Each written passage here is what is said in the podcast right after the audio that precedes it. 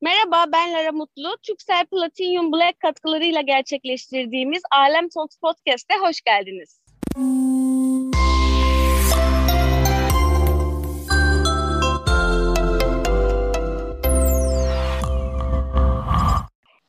Merhaba Tuğba, Alem Talks Podcast'e hoş geldin. Nasılsın? Ee, çok iyiyim. Sen nasılsın? Ben de çok iyiyim. Teşekkür ederim. Nasılsın? Ne var ne yok? Ee, iyiyim. Ee, uzun zamandır e, olmadığı kadar e, huzurlu ve keyifli günler yaşıyorum. Ee, Şahane. E, galiba bütün o pandeminin sıkışmışlığı yavaş yavaş üzerimizden gidiyor. Ee, ve çok daha iyi hissediyorum. Bu huzuru neye borçluyuz peki? ee, bu huzuru Birincisi yaratıcı enerjimi aktive ettiğim bir dönem. Çünkü sonuçta iki seneye yakın bir süredir e, görsel sanatlarla ilgili bütün yaptığımız projeleri bir şekilde durdurduk. Yani benim ana işim son altı yıldır tiyatro. Tiyatroda fikir e, yaratmak, ondan sonra onu uygulamak ve sahneye taşımak. Sonra da sahnede performans sergilemek. Bunlarla ilgili e, bu çalışmaların hepsini durdurduğum için tamam bir sürü bir şey yaptık işte. E, Yeditepe Üniversitesi'nde çok güzel e, workshop serileri yaptım. Kendim e, eğitimler aldım. Film çektim, dizi çektim bu süreçte bunları yaptım ama yine de sahnede olmak ve ana işimi yapamamak benim için biraz sıkışmışlık getirdi. Şimdi çalışmaya başladığım için de keyfim yerinde. Süper, çok sevindim. Peki şu an sahnede e, hangi oyun için çalışıyorsunuz? E, ben şu anda e, adı Aylin oyunu için çalışıyorum. E, Aylin, Aa, e, evet Ayşe Kuli'nin o böyle Türk kadınının başucu kitabı olan Aylin'in haklarını e, iki sene önce almıştım ve e, tiyatro sahnesini uyarlamak için çalışmalara başlamıştık. Sonra araya pandemi girdi. Şimdi tekrar devam ediyoruz. Kültür Bakanlığı'nın 2021'de desteklediği oyunlar listesine girdi. E, Aralık e, sonunda da e, sahneye çıkıyoruz. Süper, süper. Çok sevindim. Gerçekten çok güzel bir habermiş. Ee, hiç bilmiyordum. Şu an bayağı mutlu oldum. Aylin benim de çok sevdiğim bir romandı. Ee, peki şu şeye nasıl gidiyor? Şu an şu sıralar sıradan bir günün nasıl geçiyor? Ee, bu Bize sıralar... bir gününü anlatabilir misin? Şöyle, e, bir süredir böyle bir e, nasıl yatarsan güne öyle başlarsın e, felsefesiyle yatmadan önce aslında benim bir sonraki günüm başlıyor şükür e, defteri tutmaya başladım Lera. E, böyle güzel. hayat Evet hayatımda şükrettiğim beş şeyi yazıyorum her akşam uyumadan önce. Sonra bir meditasyonum var. E, o meditasyonu yaparak uykuya dalıyorum. Ertesi gün gerçekten bu, bunu yapmaya başlayalı bir hafta oldu. Ertesi gün gerçekten o ruh haliyle güne başlıyorum. Sonra kesinlikle teknolojiyle uyanmamaya çalışıyorum. Uyandığımda tekrar bir meditasyon ve e, bir e, sound terapi dinliyorum. Hı hı. Sonrasında aktif bir şekilde mutlaka gün içinde e, spora gidiyorum ya da işte koşuyorum, bir, bir fiziksel aktivite yapıyorum. Sonra yazma sürecim başlıyor. Yazma yazma süreci dediğin morning pace akımına mı uydun? Öyle bir şey mi? O süre şöyle bir şey, bir e, film senaryosu çalışıyorum. Bir de bir kitap e, yazıyorum. Ha öyle ee, tamam. Ben şey böyle hani günü planlamak ve istediklerini, hayallerini yazmak gibi algıladım ilk başta. Aa, yok yok bu bayağı şey e, şey döneminde başladığım e, pandemi pandemi döneminde başladığım e, bir e, hikaye. Ondan sonra onu hem yani hem kitap olarak bir proje hazırlıyorum. Hı hı. Ee, sonrasında bir de işte e, hayırlısıysa eğer Mayıs ayında çekmeyi planladığım bir tane filmin senaryosuna çalışıyorum. Ay çok güzel. Evet yazmak. O zaman 2022'ye çok böyle güçlü gidiyorsun. Kesinlikle yani çok bu pandemi döneminde ruhumu iyi yaparak e, süreci iyi geçirdiğimi düşünüyorum. E, şimdi artık proaktif olarak çalışmaya başladığım bir dönem. E, çünkü çok atıl hissettim kendimi. Ben 15 yaşından beri çalışıyorum yani ve hiç çalışmadığım dönem hiç olmadı. Olmadı. Ya ben de sana onu soracaktım. Sen mesela 15 yani 15 yaşından beri biz seni tanıyoruz aslında ve sen başka türlüsünü hiç yaşamadın. Hani kendini bildiğin bileli tanınan bir isimsin bu. Ya sende nasıl bir duygu bıraktı? Nasıl bir yani ya da ben biraz anlatır mısın? Ben çok merak ediyorum. Neler yaşadın? Nasıl atlattın süreçleri? Bugünlere nasıl geldin? Aslında en baştan senden dinlemek çok isterim. Ee, ben yani çok aslında bilinçli bir seçim değildi yaptığım iş. Ee, çok böyle şu sıra sosyal medyada şey dolanıyor. Sen de denk geldin mi? 16 yaşında yarıştığım yarışmanın görüntüsü. Evet ee, gördüm onu doğru aynen. Çok komik değil mi? çok tatlı bence. O kadar miniksin, o kadar tatlısın ki. Ay, İnan, evet yani çok inanılmaz komik. bir şey. O, o, o yaşından beri hani bilinen bir isimsin ve Hani bu da insanın omuzlarına istesen de istemesen de büyük bindirir.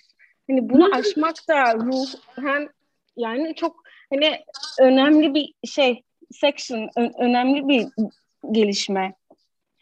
Ee, evet yani şey gibi e, böyle bazen e, düşünüyorum da e, bayağı zor bir şey aslında. Yani ben bunu çok güdüsel olarak başarmışım. Yani baktığımda böyle e, çok kendiyle övünen e, birisi değilim ama bence kendinle e, gurur duymalısın. Bundan dolayı böyle kendimi sırtımı sıvazlıyorum açıkçası. Çünkü hakikaten çok zor bir sektörün içindeyiz. Çok çok e, karmaşık bir sektörün içindeyiz. Akıl sağlığını, ruh halini e, ve merkezini kaybetmeden onlarca yıl e, işte 20 yılın içindeyim yani. E, bu sektörün içinde varlık göstermek, her bir yıl e,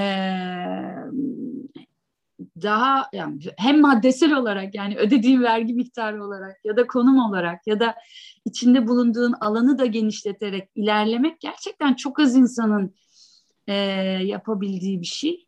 E, zor kendini lafını kestim çok pardon hep geliştirerek devam ettin. Yani mesela şimdi hani adı aileni sahneye koyacaksın. Gerçekten olağanüstü bir şey bu bence.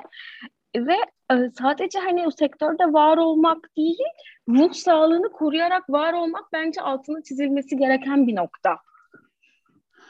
Teşekkür ederim. Ee, şey, evet, e, hayalleri olan bir e, çocuktum zaten küçükken de.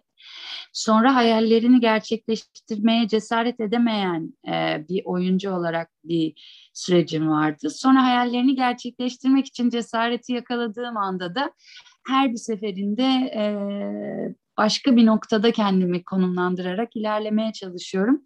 Bu yüzden de bir taraftan işte hem e, maddi dünyanın getirilerini e, görmezden gelip daha basit yaşamaya çalışmak ama bir şekilde e, hayallerimi de daha büyüterek ilerlemek değişik bir dengede ilerliyorum. Mesela şu anda tasavvufa e, ilgi e, duyuyorum Lara.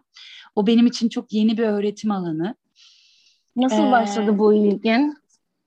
Şöyle yani uzun yıllardır e, kişisel gelişimin her alanıyla çalıştım. Yani 22 yaşında ilk Vipassana denilen sessizlik seremonisini yapmışım. Ondan sonra e, 19 yaşında Labirent, e, Prisma, Rainbow gibi kişisel gelişim seminerlerine gitmişim. Sonrasında regression terapiyle tanışmışım. Somatik beden şifalanma. Bu böyle yıllar içinde benim e, nefes alma alanlarım olmuş. Yani insanoğlunu anlamak e, ve varlığını tanımakla ilgili müthiş bir çaba içindeydim işte meditasyon, biraz daha mistisizmle ilgilenmek, daha işte Doğu felsefesini araştırmak, işte gidip e, Budizmi de araştırdım. Ondan sonra Hindistan'da da vakit geçirdim. Ama baktığımda bu topraklarda olmanın bir nedeni var yani bu topraklara, bu coğrafyada olmanın ve bu coğrafyanın öğretilerini araştırmaya başladım. İşte Mevlana okudum, Şems okudum. Sonrasında tasavvufla karşılaştım. Ben tabii kafamda daha çok tasavvufu dinle ilişkilendiriyordum. Yani öyle bir cahilliğim vardı. Yani daha böyle dinin getirdiği bir öğreti gibi geliyordu bana. Halbuki tamamen bundan farklı olarak insanı merkezine koyan e, ve e, pür sevgiyi merkezine koyan bir e, öğreti. E, bir, hocanın da bir cümlesi çok e, hoşuma gitti. Böyle bir aşk acısı çektiğim bir dönemdi. E, bir tasavvufla ilgili bir e, podcast dinliyorum. Şöyle bir cümle geçti. E, Allah e, bu dünyada e, yanına yaklaştırmak istediğini, kalbine aşkı vermek istediğini önce dünyevi aşkta yakarmış. Çok güzelmiş. Dinledikten sonra o andan itibaren duygularım değişmeye başladı. Yani e, tekamül sürecine girmeye başladım ve e, sonrasında işte çeşitli m, hocalardan podcastler dinlemeye başladım. Sonra birileriyle tanıştım. Değişik ve enteresan e, bir e, sürece girdim. Gerçekten e, bu e, özellikle bu söz beni de oldukça etkiledi. Kariyerinde çok başarılısın. Özel hayatında da keza öyle. İki çocuklu, kocaman bir ailen var. Bu süreci nasıl yönetiyorsun peki? Ee, görünenin öyle olması hoşuma gitti ama realite öyle değil. Realiteleri de senden dinleyebilir miyiz görünen çünkü gerçekten öyle. E, evlilik hayatının içinde çocuklar, kariyer hepsi aynı noktada çok güzel gidiyordu. O yüzden de zaten hep bunu söylüyorum. Başarılı kadınların, başarılı adamların özel hayatlarının düzenli olması gerekiyor ki yaratıcı enerjilerini tamamen pür bir şekilde işlerine odaklanabilsinler. Ben sonuçta hep o hayalleri gerçekleştirmek için çok çalışması gereken bir iş kadınıyım. E, e, ruhumda e, ruhum sanatçı yani e, ve bambaşka yerlerden besleniyorum. Özel hayatımın düzenli olması gerekiyor. Yani kalp kırıklıkları, acılar ya da işte dengesizliklere çok e, bugüne kadar yaşadığım söylenemez. Ee, yaşadığım zaman da bununla başa çıkamıyorum. Çünkü bilmiyorum açıkçası bunun yöntemlerini. Bunu araştırmaya başladığım bir dönem oldu benim boşanmak. Ee, ama e, açıkçası iki tane çocuğun hem idealist bir şekilde büyüten bir anne olmak, onların başarılı olması için farklı yöntemleri deneyen e, ve başarılı olmaları için uğraşan bir anne olmak. Ne bileyim işte Civanmer satranca başladı. E, beşinci haftasında şampiyon, birinci oldu e, turnuvada. Bu benim için mesela muhteşem bir şeydi. E ama işte bunları hem hedefleyeyim hem işimde mutlu olayım bir de özel hayatımda işte iyi gitsin. Çok aynı sepette o yumurtalar durmuyor. Evet nasıl başarıyorsun? nasıl oluyor bütün bunlar? Yani gerçekten hani dile kolay diyeyim. Ee, yani e, biraz düzene ihtiyaç var. O yüzden de belki de yalnız olmayı e, hedeflemek, yalnızlıkla e, ve kendi, yani yalnızlıktan kastım çok kalabalık yaşayan bir insanım ama hani özel hayatımda birinin olmaması e, bu süreçte iyi geliyor. Yani şeyim e, yalnız olmaktan kastım çok kalabalık yaşıyorum zaten. Çok güzel arkadaşlarım var.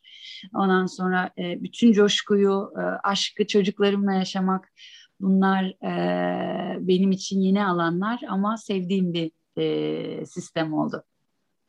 Ama bir şey söyleyeceğim. Ben bu sistemin çok da uzun vadeli olacağını düşünmüyorum. Çünkü bence hani e, yani insanın karşı cinse duyduğu aşk da başka bir şey ve o da bence insanın hayatında mutlaka olmalı. Sen ne düşünüyorsun?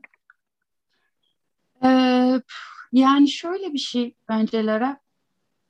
Ee, işin biraz daha felsefesinde kendine duyduğun sevgiyi arttırdığın zaman hayatın her alanından keyif alıyorsun ve sadece aşık eminim. olmak için e, sadece aşık olmak için aşkın içinde olmak e, yetmiyor. E, o, o zaman çünkü yanlış insanlara çekilebiliyorsun. Aşkı çok e, her şeyi aşk sanabiliyorsun. Kafanı her okşayanı ilahi aşk e, olarak büyütebiliyorsun. E, ama realitede aslında o e, prensin kurbağa olduğunu görebiliyorsun. bunu evet, anlayabilmek haklısın. için, bunu anlayabilmek için de gerçekten yalnızlığınla barışmak, bir süre yalnız kalmak, sonra ihtiyaçtan değil, e, böyle tam olan bir insanın hayatına çekilmesi. E, ben şunu gördüm. Hep derler ki ben elmanın yarısını arıyorum. Ben yarım bir elma değilim. Ben bütün olayım ki başka bir bütün elmayla yan yana geleyim. Kesinlikle öyle. Çok doğru söyledin. Yani aşk da böyle bir şey aslında. Böyle bir şey olmalı. Hani tamamlanmak için sonuçta kimseye ihtiyacımız yok kadınlar olarak veya erkekler evet. olarak. Aynen öyle. O yüzden şey e, o tamamlanmayı kendi içinde, kendi bütününde yaptığında e, aşk her yerde. Bir e, çalıştığım şimdi bir e, healer şu, onu söylüyor hep. E, senin yaşlarında ben de böyleydim diyor. E, uzun yıllar Hindistan'da kalmış bir şifacıyla yollarımız kesişti. E, aşk her yerde diyor. Baktığın çiçekte, aldığın nefeste, Hint öğretisinde pranayama diye bir şey vardır. Yani hayattaki, havadaki e, zerrecikler, mutluluk zerrecikleridir bu pranayama. Ve e, pranayamanın aslında gördüğün her şeyde olduğunu, bu mertebeye geldikten sonra da dünyevi aşkın seni zaten tatmin etmediğinden bahsediyor. E, bu şöyle algılanmasın. Yani ben, Lara ben gidiyorum Tibet'te ya da işte Konya'da bir e, e, Mevlevihane'de kendimi çilehaneye kapatıp bundan sonra dünyevi aşkı e, aramayacağım değil. Gerçekten çok komiksin. şu anda şu anda en azından bu mertebeyi anlamam e, gerekiyor ki gerçek dünyevi gerçek dünyevi aşka çekileyim. Ben biraz e, boşandıktan sonra her kafamı okşayanı aşk zannedip sonra da böyle oralarda çok bocaladım e, şu anda yalnızlığımla olma ihtiyacına çekildim. Peki şey soracağım. Ya insanların çoğu yalnızlıklarından, ya kendileriyle baş başa kalmalarından, hatta kendilerini dinlemekten e, korkuyorlar ya da hani korkmadıklarını düşünseler bile aslında yalnız kalmamak için başkalarına çekiliyorlar. İnsanın kendi yani bu insan olmakla ilgili bir şey. Kendi yalnızlığıyla başa çıkması zor bir şey. Kendi yalnızlığını sevmesi zor bir şey. Sen bunu nasıl başardın Tuğba? Ee, başardım mı acaba? yani sürecin içindeyim, sürecin içindeyim, sürecin içindesin. başarmaya çalışıyorum. Bu nasıl bir süreç? Belki de biraz onu anlatabilirsin. Şimdi biz çocuklukta yaşadığımız şeylerle bu çok büyük travmalar anlaşılmasın ama anne babamızla kurduğumuz ilişkiyle bugündeki ilişkilerimizi yaratıyoruz. Orada gördüğümüz paternleri hayatımıza taşıyoruz. Ee, ve ee, ama annenin ve babanın yaşadığı dönemki realite bugüne tamamen ters oluyor ve sen bugüne özgü bir ilişkiyi yaratman gerekiyor. Ee, oraları temizlemen gerekiyor. Oraları temizlerken de en temelinde işte kendini sevmen, o küçük e, içindeki minik minik olan küçük tuğbaları sevmen, onları şifalandırman gerekiyor. Bu sürece girdiğinde zaten bir demlenme sürecinin içinde oluyorsun. Sürekli hayat sana yeni bilgiler ve yeni bir perspektifle geliyor.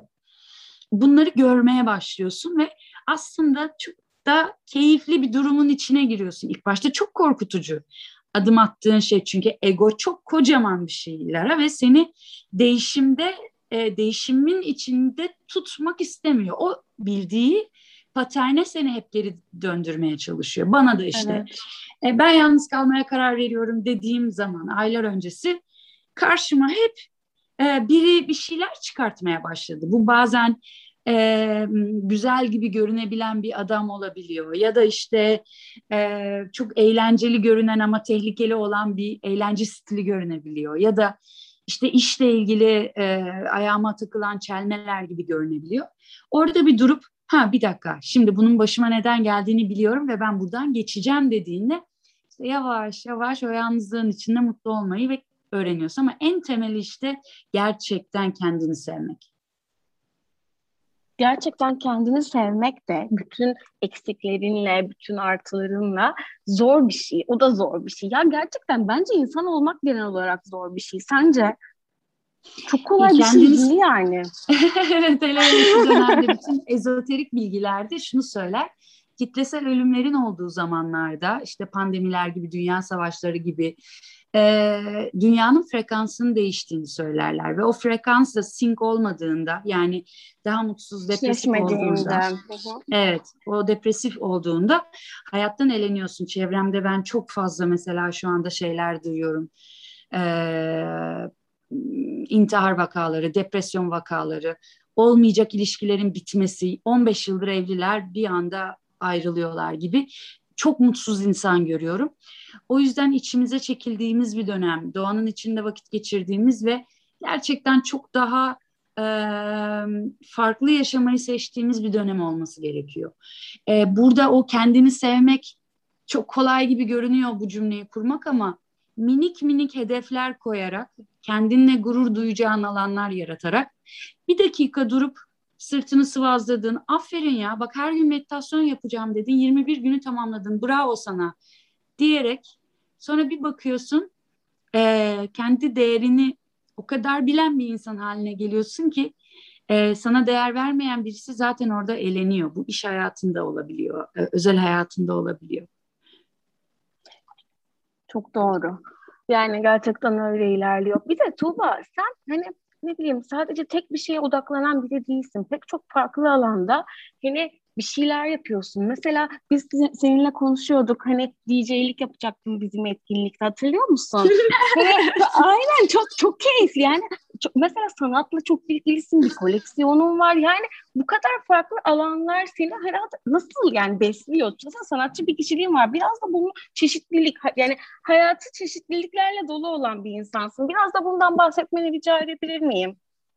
Orada aslında biliyor musun bu böyle hep yıllar içinde kendimi kendi kendimi e, kamçıladığım bir şeydi.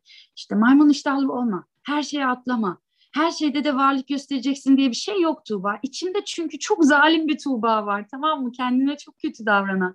Halbuki mesela DJ'lik nasıl başladı? Çok eğlenmeye ihtiyacım olduğu bir dönemdi. Ve müzik dinlemeyi, iyi müzisyenleri gidip konserlerini izlemeyi çok seviyordum. DJ performanslarını seviyordum. Elektronik müziğe çekilmiştim. Ee, ve öyle bir an geldi ki baktığımda hayatımın ben hayatımı yüzde yirmi beşlik dilimlere bölerek yaşayan bir insanım. İşte yüzde yirmi beş aile, yüzde yirmi beş iş, yüzde yirmi beş maneviyat, yüzde yirmi beş sosyal hayat. Bir baktım o benim yüzde yirmi beş sosyal hayat olmuş yüzde elli beş. Ve buradaki şeyi işe nasıl dönüştürebilirim? Nasıl e, öğrenmeye nasıl e, e, entegre edebilirim ve dersler almaya başladım. Yani elektronik müziği öğrenmek istedim. Haftanın bir günü gittim e, bir DJ e, müzisyen arkadaşımla stüdyoda çalışmaya başladım. Mesela o bölümü böyle oluştu. E, koleksiyon hı hı. üniversitede e, okurken e, o zamanlar ressam olan bir arkadaşımın annesi beni sergilere götürmeye başladı. Çünkü ben fotoğraf hı hı. ve video sanatı bölümünde okuyordum Bilgi Üniversitesi'nde. Sinemayla double major yapıyordum. Alanım aslında e, sanattı. Ve se- sergilere gitmeye başladım. Sonra işte Mustafa Tavilioğlu'nun e, koleksiyonunda e, onun modern e, sanata kadar olan vardı. Çağdaş sanat eksikliği vardı koleksiyonunda ve onun için işler almaya başladım. Ee, ve Mustafa abiyle de böyle çok yakın abi kardeş olduktan sonra ben de kendi koleksiyonumu yapmaya başladım. Ee, Koleksiyonuna ilk hangi işi aldın? Hatırlıyorsun İlk Nisa Zeyd'in e, Freya tablosunu aldım. Bir şey söyleyeceğim. İnanılmaz bir çıtayı çok yükselterek başlamışsın. E, e evet ama bu dediğim 15-16 sene önceydi Lara ve Türkiye'de sanat bu kadar da böyle patır kütür ilerleyen bir yer değildi. Çok uygun fiyatlıydı. Çok daha ulaşılabilirdi. Çok daha bir lifestyle'ın içindeydi. Yani biz e, cumartesi günü e, bir sergi açılışına gidip orada sosyalleşirdik. Elimizde biralarla Mısır apartmanının merdivenlerinde saatlerce vakit geçirdik. Sonra tabii ki yeni sistem e, hayat stilleri değiştikten sonra da o böyle bir tık daha e, sınırları çizilmiş bir ilgi alanına dönüştü. Öyle bir hal aldık ki sanat şu an sadece sanki böyle belli bir kesimin alabildiği, belli bir kesme hitap eden bir şey gibi e, algılanmaya başladı. Senin de dediğin gibi halbuki eskiden m, bu kadar farkındalık yoktu belki ama daha ulaşılabilirdi sanat değil mi? E ben bir öğrenci olarak Faruni İsa Zeyt alabiliyorsam ha tabii şöyle bir şey var tabii ben oyunculuk yapan e, bir öğrenciydim. Orada tabii, evet, ama yatırımını gidip de işte maddesel olarak ev araba almaya değil de sanata yönlendirmeyi Allah'tan bana akıl ettirmiş bir çevrenin içindeydim. Evet. Ee, sonrasında da aslına bakarsam kendim büyüdükçe e, koleksiyonuma o, duyduğum ilgi ve passion da azalmaya başladı. Yani Peki, son on, yani son beş yıldır mesela ne aldığımı hatırlamıyorum. Ya peki sonra hani o yıllarda e, sürekli koleksiyonunu genişletti. Şimdi o ilgin azaldı mı? E, Türkiye ekonomik krize girdikten sonra e, ve sanat çevreleri de e, sanat çevresinin içindeki oyuncular da yer değiştirdikten sonra çok da keyifli bir hal almamaya başladı. Dediğim gibi benim için gidip bir eser almak bu maddesel yatırım aracı gibi bir şey değildi bu. Bu bir lifestyle'dı. Bu bir eğlence aracıydı. E, o e, ressamlarla vakit geçirmek benim için özeldi. Hatırlıyorum Komet'in gidip ben galeriden Komet resmi almazdım. Komet'le beraber atölyede oturup içip vakit geçirip bazen ona asistanlık yapıp ondan sonra oradan atölyesinden bir eser aldığımda o işin benim için bir hatırası var. Haluk Akakçeli, altı ay yakın e, Haluk'la biz New York'ta e, aynı evi paylaştık bir dönem. Ben üniversitede e, öğrenciyken onun işleri üzerine e, tez yazdım. Sonra tanıştık. Sonra New York'ta onun evinde kalmaya başladım. Ona asistanlık yaptım, arkadaşlık ettik ve benim için Haluk tabloları evimdekinin hey, her birinin bir hikayesi var. O hikayeler hayatımdan kaybolduktan sonra e, çok da ilgi duymamaya başladım. Yani gidip bir galeriden bir iş almak beni tatmin etmiyor ki. Evet, önemli olan sanatçıyla tanışmak olmalı zaten senin de söylediğin gibi ve eserlerin bir hikayesi olmalı. Senin şu an şu anki koleksiyonunu nasıl tanımlıyorsun peki? Hani hepsi senin için çok özel olmalı. Bütün eserlerin bir hikayesi var anladığım kadarıyla. Öyle. E, hakikaten hepsinin bir hikayesi var. E, çok aslında böyle birbirleriyle kombin e, bir e, durumdalar diyebilirim. Yani zaten bence koleksiyonerin hayattaki sanata katkısı da bu olması gerekiyor.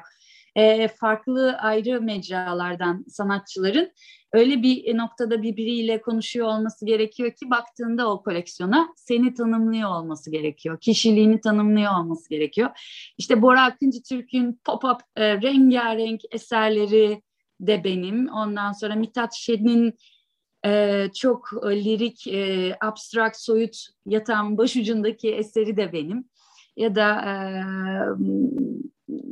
e, Arda'nın mesela e, e, yılbaşında verdiği yaprağı da benim. O yüzden e, böyle şeyim, şanslıyım bunu e, bu dönemi güzel bir şekilde yaşayabildiğim için. Şu anda mesela çalışma masamın solunda Halil Vurucuoğlu'nun beni çizdiği böyle bir işi var. Ee, Gerçekten zaman, çok güzel. Zaman içinde arkadaş oldukça çünkü onlara da ilham vermeye başlıyorsun ve bir sürü sanatçının böyle e, şeylerine de sahibim. Yani beni beni çizdikleri ya da e, benimle ilgili yaptıkları e, işler var. Mesela Sarkis evlendiğimde e, parmak izlerimizden bir e, tablo yapmıştı bize. E, hediye wow. göndermişti. Evet. Ve Serkis gibi bir sanatçının bunu yapması gerçekten çok çok güzel.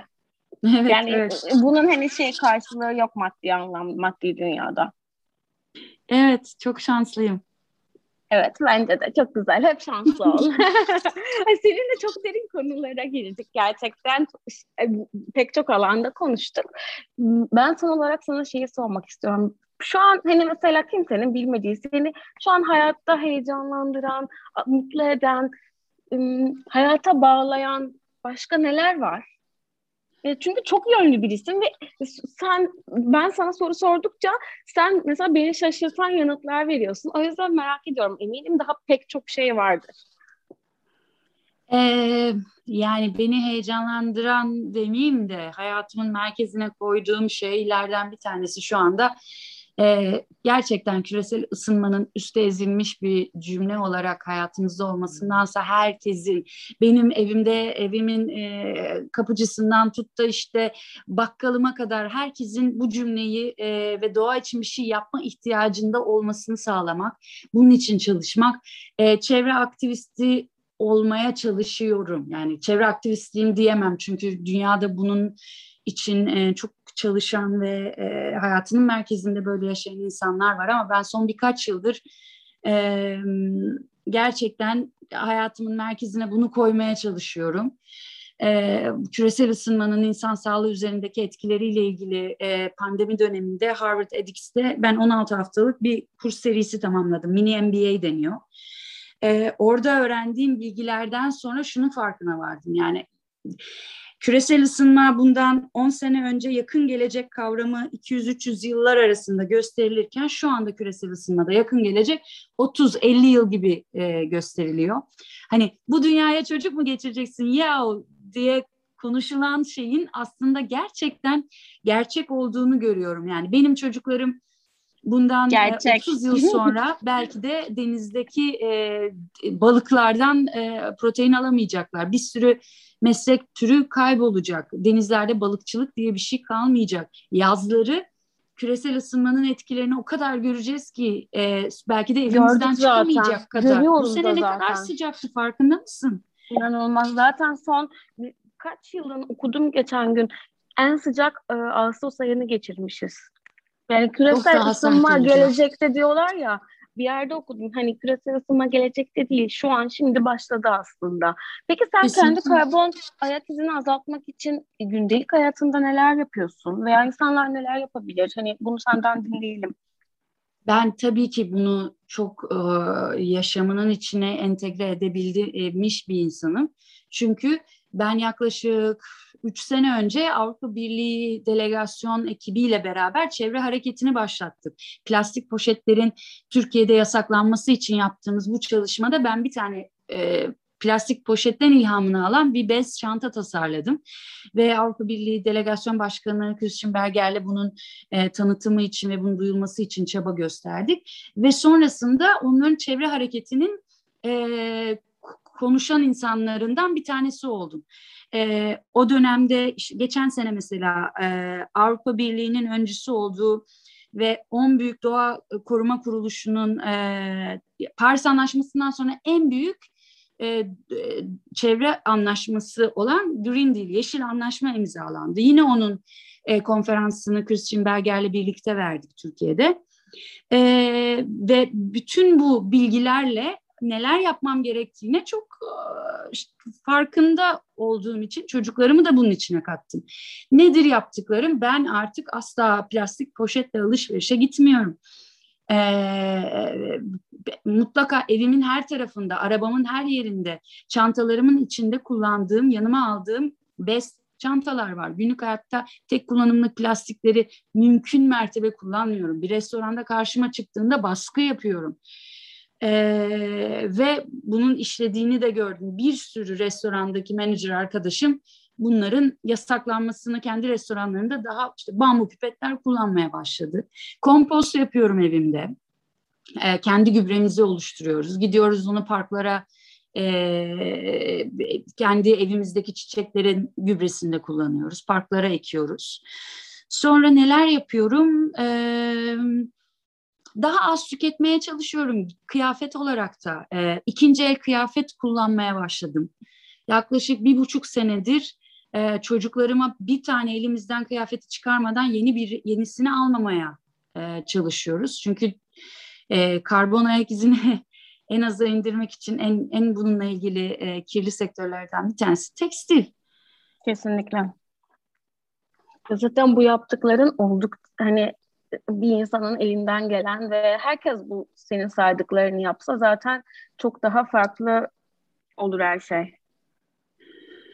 Evet yani e, önce işte bence şu anda mesela e, çevre bilimi, iklim bilimi derslerinin e, e, müfredata girmesi için çalışıyoruz.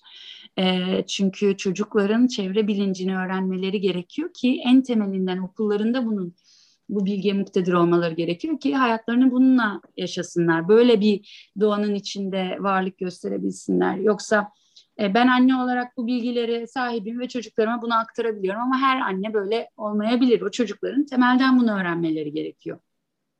Kesinlikle haklısın.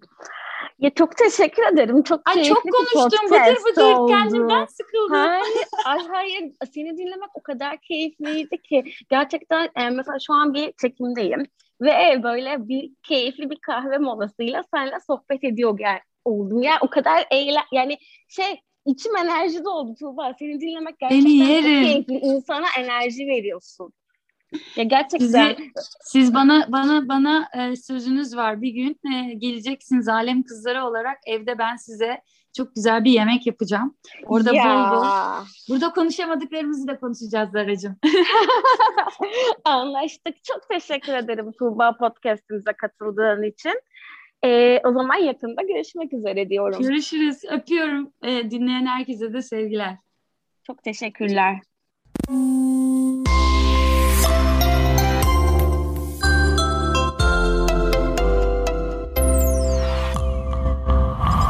Türksel Platinum Black katkılarıyla gerçekleştirdiğimiz Alem Talks Podcast'i dinlediğiniz için teşekkürler.